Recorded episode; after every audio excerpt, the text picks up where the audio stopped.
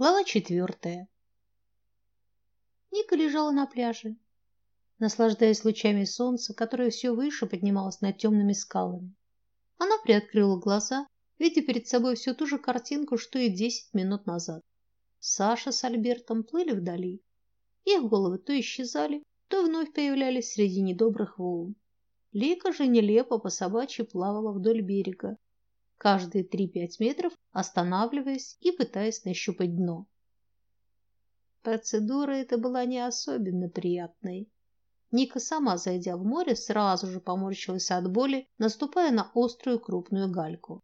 Но она хорошо плавала, и поскольку море было достаточно глубоким, то уже в нескольких метрах от берега она легла на воду, пытаясь быстрыми движениями согреться в холодной воде. Ника давно не плавала в море, когда его температура опускалась ниже двадцати пяти градусов, а пляж представлял собой груду камней, лишь слегка обточенных волнами и отдыхающими. Мягкий белый песочек Доминиканы и египетские кораллы встречали ее на отдыхе. Но даже в таком случае она предпочитала плавать в бассейне, чтобы не сушить кожу чрезмерно соленой водой. Неужели теперь ее удел холодное осеннее Черное море с его каменистыми пляжами и водорослями, гниющими после шторма прямо на берегу? Как же хорошо! Ника и не заметила, как возле нее оказалась Анжелика, загородившая солнечный свет и в попытке вытереться полотенцем, обрызгавшая ее высохшее тело холодными солеными каплями. «Почему вы, то есть ты, не купаешься больше?» «Мне одного раза достаточно», сказала Ника, осторожно переворачиваясь на живот на жестком пляжном коврике, который лишь слегка защищал от впивавшихся в ее тело камней. «А мужчины наши далеко уплыли?» «Да, за ними не угонишься. Так хорошо плавают. А я вот никак не могу научиться». Анжелика попыталась улечься на мокрое полотенце, которым только что закончила вытирать волосы. «Да, в такую погоду и я бы не рискнула далеко уплывать». «Странно, мне кажется, я вижу только одну голову», — сказала Лика, замерев полусидя и вглядываясь вдаль. Ника нехотя приподнялась и оглянулась. Пляж опустел, и в море, кроме двух игравших в воде подростков лет десяти-двенадцати, уже никого не было. Только по направлению к берегу издали плыл мужчина. Судя по всему, это был Саша. «Не волнуйся, если бы что-нибудь случилось, мы бы заметили», — произнесла Ника. Возможно, Альберт решил сплавать до пляжа в соседней бухте. Он говорил, что очень хорошо плавает. Уже через несколько минут Саша выбрался на берег и, отряхивая из себя соленую воду, подошел к девушкам. «Где ты потерял Альберта?» с улыбкой и одновременно легкой тревогой в голосе спросила Ника. «Да, он решил сплавать в соседнюю бухту». «Ну вот, я ж тебе говорила». Ника повернулась к Анжелике. «Все нормально». «А ты почему с ним не поплыл?» – спросила она у Саши. «Подустал уже немного. Я доплыл бы, но неохота напрягаться».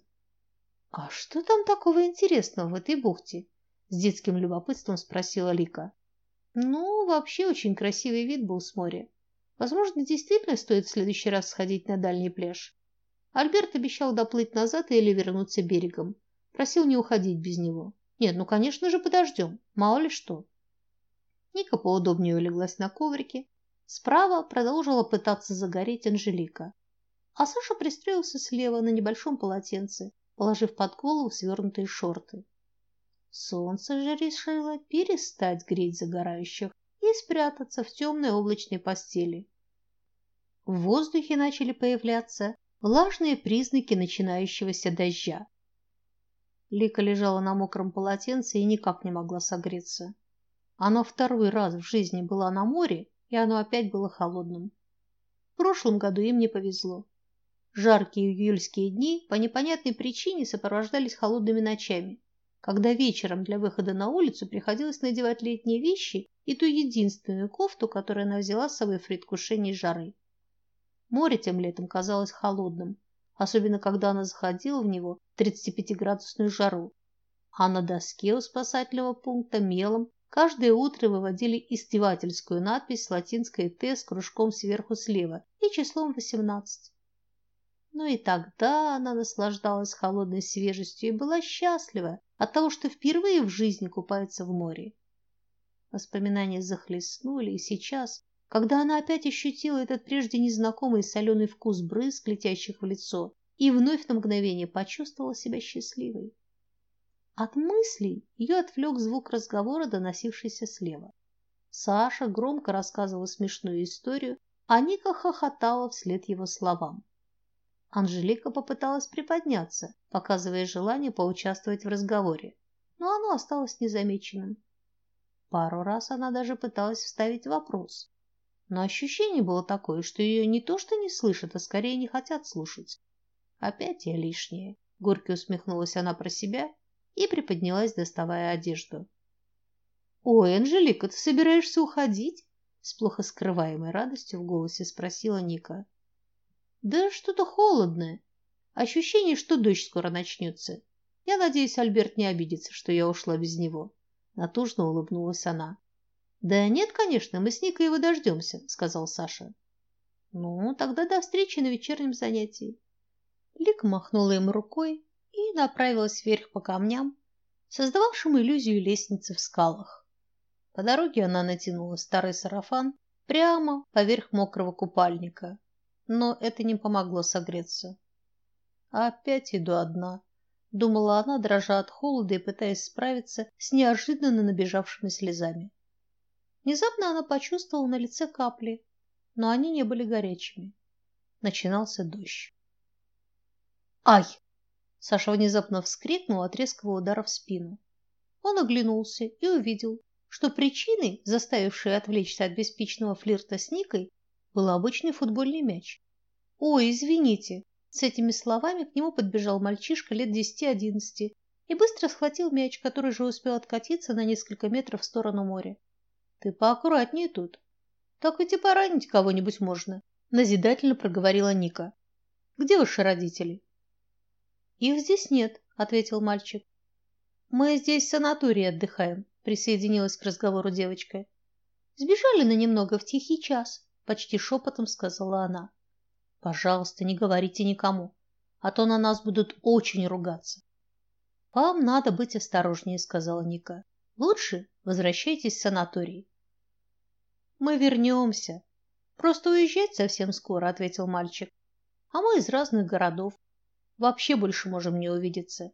Хочется чуть побольше вместе побыть», — немного смущенно добавил он. «Ух ты! Первая любовь!» — засмеялся Саша. «Нет, какая еще любовь?» — ответил мальчишка. «Что за глупость? Просто пришли искупаться и в мяч поиграть». «А заодно попасть им в отдыхающих», — довольно строго произнесла Ника. «Да он всегда себя так ведет. Накосячит, а потом даже не извинится», — немного обиженно сказала девочка. «Если ты не слышала, это не значит, что я не извинился. Да и кто бы говорил вообще? Это же ты запыльнула сюда мяч, а я виноват». Мальчик начинал злиться и повышать голос.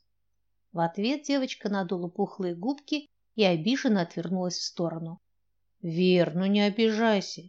Ведь это же ты отшвырнула мяч». Выдержав несколько секунд пронзительного взгляда, обратился к ней подросток. «Ну и что?» – почти заплакала она. «Ты выставил меня плохой». Саша рассмеялся, наблюдая за милой детской ссорой.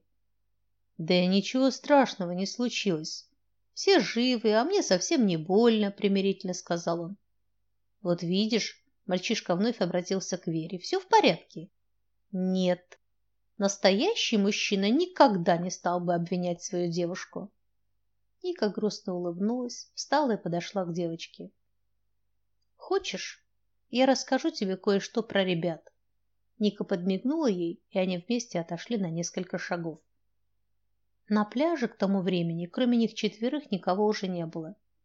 Ника на секунду остановилась и внимательно посмотрела на девочку. На вид ей было лет десять-одиннадцать. Невысокого роста, с темноросыми волосами, слегка растрепанными от бурной игры. Она еще не вступила в тот возраст, когда к представительнице прекрасного пола начинает обращаться девушка. Но, с другой стороны, и милой детской непосредственности она уже была лишена. Подростковый возраст расцветал на юном лице и небольшими прыщиками, и совсем уже женским взглядом голубых с зеленью глаз, обрамленных длинными светлыми ресницами. «И что же вы хотели мне рассказать?» с веселой настороженностью спросила девочка. Ох, не знаю. Просто захотелось спросить, зачем ты так разговариваешь со своим другом? А зачем он меня обижает? Ведь девочек нельзя обижать. Но ведь получается, что он сказал правду про мяч. Разве нет? Да, в голосе девочки стали появляться дрожащие слезливые нотки. Но это не дает ему права так говорить обо мне при других. Я думала, что я нравлюсь ему, а он... Нравишься, конечно, это видно. Но его тоже можно понять. Он хочет, чтобы о нем не забывали думать. Чтобы ты сказала правду, поддержала его. А вы часто поддерживаете своего мужа? Вдруг с вызовом спросила девочка. Ника замерла на секунду. Слово «конечно» вдруг застряло в ее горле и не смогло превратиться в звук. Почему-то перед глазами за секундную паузу пронеслось ее знакомство с будущим супругом, его ухаживание, дорогие рестораны, большие букеты цветов, рождение ребенка, новая квартира. А вы часто поддерживаете своего мужа. Он так много ей дал, и было безумно больно понять, что она ему стала не нужна. Только потеряв его, Ника поняла, насколько сильно в нем нуждалась. А он в ней. Она давала ему уют в доме, вкусную еду, аккуратно лежащие по полочкам вещи, жаркие ночи в домашней постели. Но знала ли она его как человека? В чем он на самом деле нуждался? Ника вдруг вспомнила, как однажды, за год примерно до начала этого кошмара, он пришел домой расстроенным. Она приготовила жаркое по новому невероятно сложному рецепту, а он почему-то не захотел его есть. Она обиделась, расплакалась и долго с ним не разговаривала, ждала, что он будет извиняться. Но он не стал. Ему было не до нее. Лишь потом от его матери она узнала, что у коллеги, с которым он очень дружил, обнаружили онкологию. Сама она даже не попыталась в этот момент спросить, что творилось в его голове, просто сразу обиделась. Ведь она хорошая жена, о такой мечтает любой мужчина, и все мысли должны быть о ней. Но, как выяснилось, у него была и другая жизнь. «Да, поддерживаю», – подавив комок в горле, наконец ответила Ника. «Запомни на будущее. Поверь, тебе это пригодится. Не всегда в жизни будут мальчики, которые готовы из-за тебя будут врать, драться или совершать какие-нибудь поступки. Чтобы парень был рядом и защищал тебя всегда, ты сама должна быть для него опорой. Только когда вы поддерживаете друг друга, а не требуете постоянно чего-то, вы сможете быть счастливыми как в игре, так и в будущей семье. Ты бы, например, стала брать вину на себя из-за него? Нет, конечно, я же девочка. Мальчики должны всегда защищать и помогать. Должны. Но только если и мы отвечаем тем же, не требуя от других того, что не готова делать сама, независимо от того, мальчик рядом с тобой или девочка. Запомнишь это?»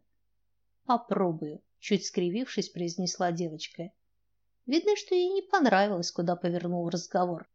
Как-то это непривычно звучит.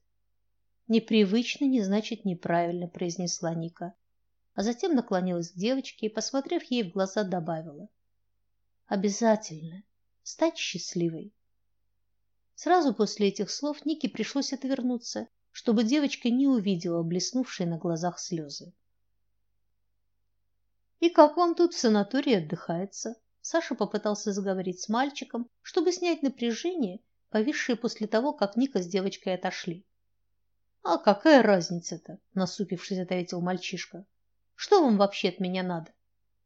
«Да что ты так злишься? Не маньяк я», — рассмеялся Саша. «В наше время все куда проще было. А сейчас спросишь что-то у чужого ребенка, и на тебя все окружающие начнут коситься. Ну так со своими детьми и разговаривать, к чужим не надо лезть». «Да, ты прав», — Саша пожалел, что вообще заговорил с мальчишкой.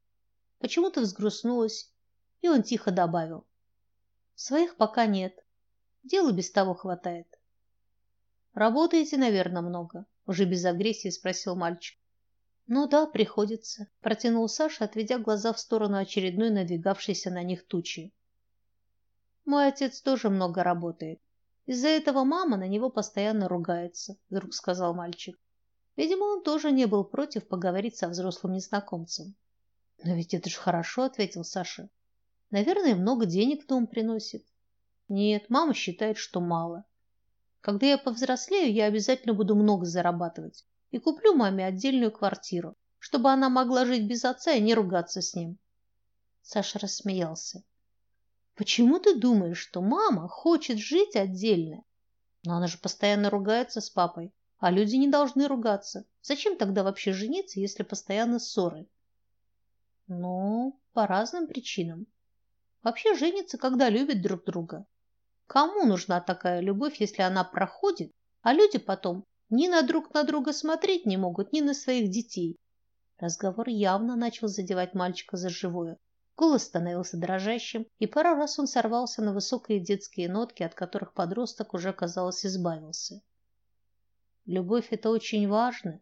Не деньги, не успех, а именно любовь.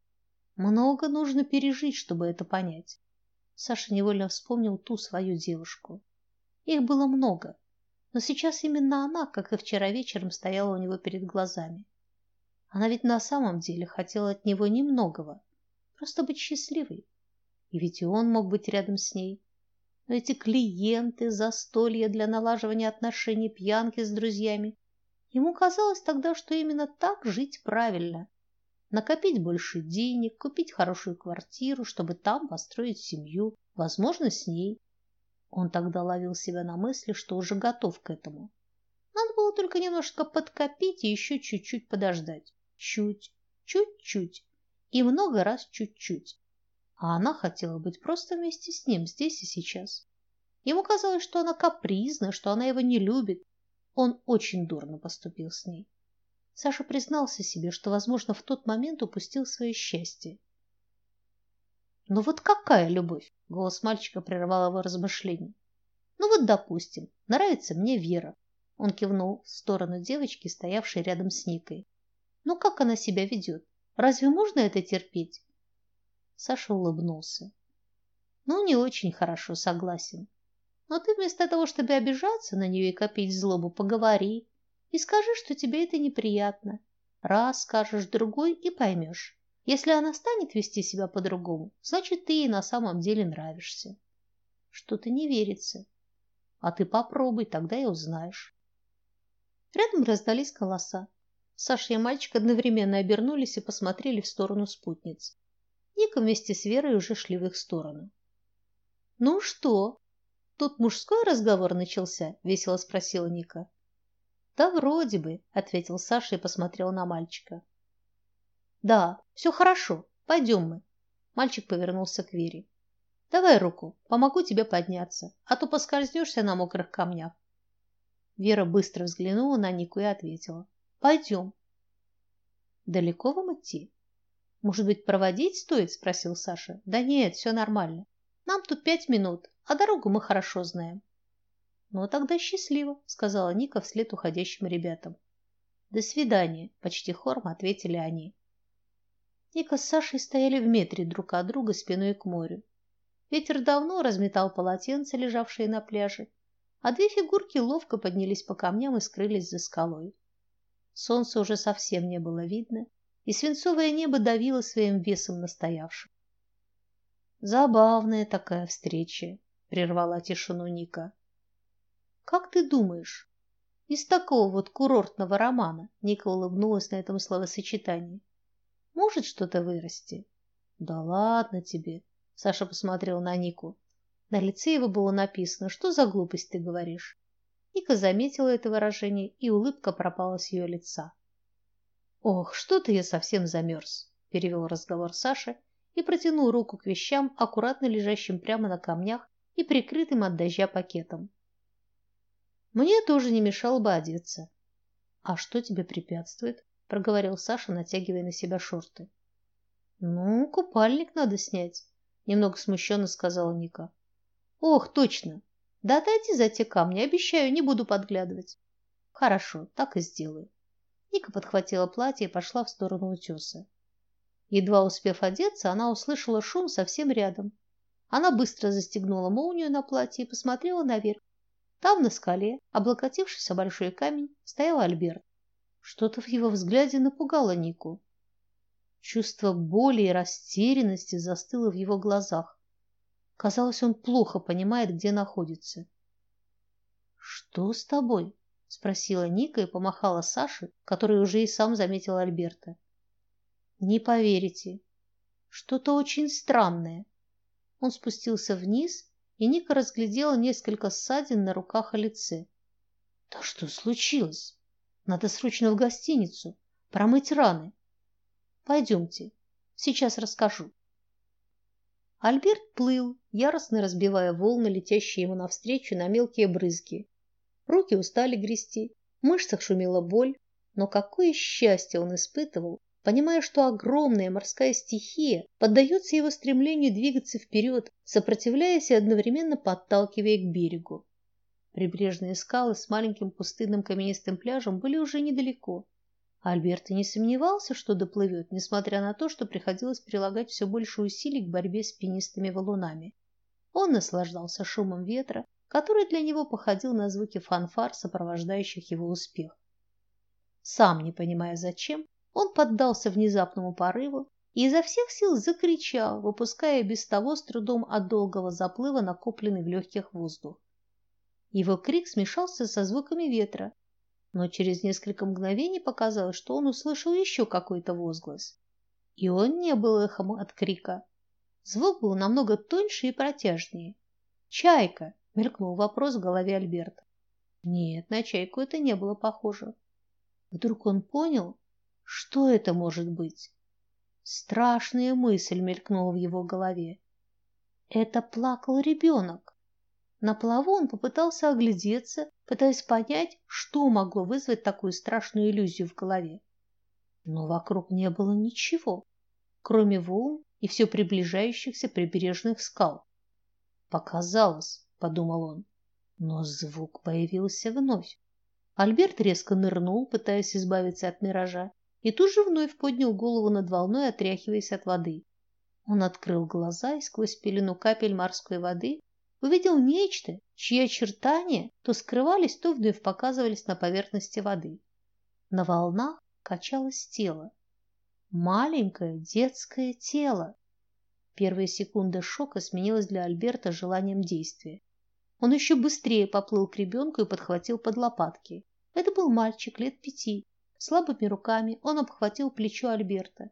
Плыть становилось тяжелее, но до берега оставались уже считанные метры. Гребя одной рукой, Альберт вскоре попытался встать и ощутил под ногами твердое дно. Мальчик в его руках все так же стонал. Альберт присел на камни и посадил рядом с собой ребенка. Тот был как будто в норме, не наглотался воды, не пытался откашляться. Он смотрел невидящим взглядом на море и продолжал протяжно плакать. «Что с тобой? Как ты очутился здесь?» Альберт попытался его растормошить, но, похоже, мальчик был в шоке. «Что же мне с тобой делать?» — задал он вопрос уже самому себе. Солнце спряталось за горизонтом, с неба накрапывал холодный осенний дождь. Альберт дотронулся до холодной кожи ребенка. «Да ты ж замерз совсем!» Он попытался растереть худенькое тельце, пытаясь его согреть. Мальчик все так же не реагировал. «Пойдем со мной, ты можешь идти?» Мальчик снова не ответил.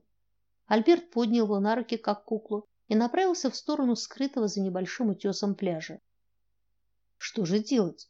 Думал он, с трудом поднимаясь в гору, по ставшим скользкими от дождя камням и прижимая к груди ребенка. Альберт чувствовал, как сердечко мальчика быстро бьется в такт с его уставшим от напряжения сердцем. Идти босыми ногами было тяжело.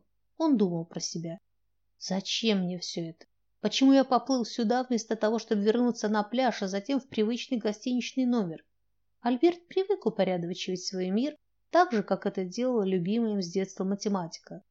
Но мальчик в его руках вдруг показал, что жизнь не хочет подчиняться арифметическим законам. В этом примере со всеми известными перед равно с ответом вдруг появился некий икс, превративший его в уравнение, требующее решения. Нелепые цифры, плюсы и минусы закружились перед глазами в странном танце. Наблюдая за ними, Альберт не заметил, как нога его не нашла нужной опоры и соскользнула с камня. Удержать вес на второй ноге ему не удалось. В попытке сохранить равновесие он отпустил одну руку от ребенка, пытаясь схватиться за уступ, но и он оказался скользким, отчего Альберт, несмотря на все усилия, упал на спину. Он почувствовал резкий удар головой и на несколько секунд перестал понимать, что происходит. Однако веса маленького тела, лежащего на его руке, он уже не чувствовал. Альберт с трудом поднялся и огляделся, затуманенным взглядом ища ребенка, но никого не видел перед собой. Справившись с головокружением, он посмотрел вниз, боясь увидеть там тело мальчика. Но и вблизи воды, на крупных валунах, спускающихся к пляжу, никого не было. Он закричал: «Эй, где ты?» Но ни ответа, ни ставшего привычным за предыдущие минуты протяжного плача, не было. Дрожь то ли от холода, то ли от страха стала еще сильнее. Происшедшее никак не укладывалось в привычную схему. Этот ребенок, который взялся из ниоткуда и так же неожиданно исчез. А может быть, на самом деле ничего этого не было? Он спокойно приплыл к берегу, попытался пройти через скалу на пляж и упал, ненадолго потеряв сознание. Мысли продолжали стучаться изнутри о черепную коробку, пытаясь пробить ее насквозь, но нервы сопротивлялись и отвечали организму сильнейшей болью. Альберт никак не мог успокоиться. Он сделал еще несколько кругов вокруг места, где упал, оглядел пространство за каждым крупным камнем и самые дальние уступы, но никого рядом не было. Он аккуратно поднялся на самую доступную из верхушек скалы, разделяющие бухты, но и оттуда ничего не увидел. Превозмогая боль, он начал медленно спускаться в направлении пляжа, на котором были видны фигуры людей.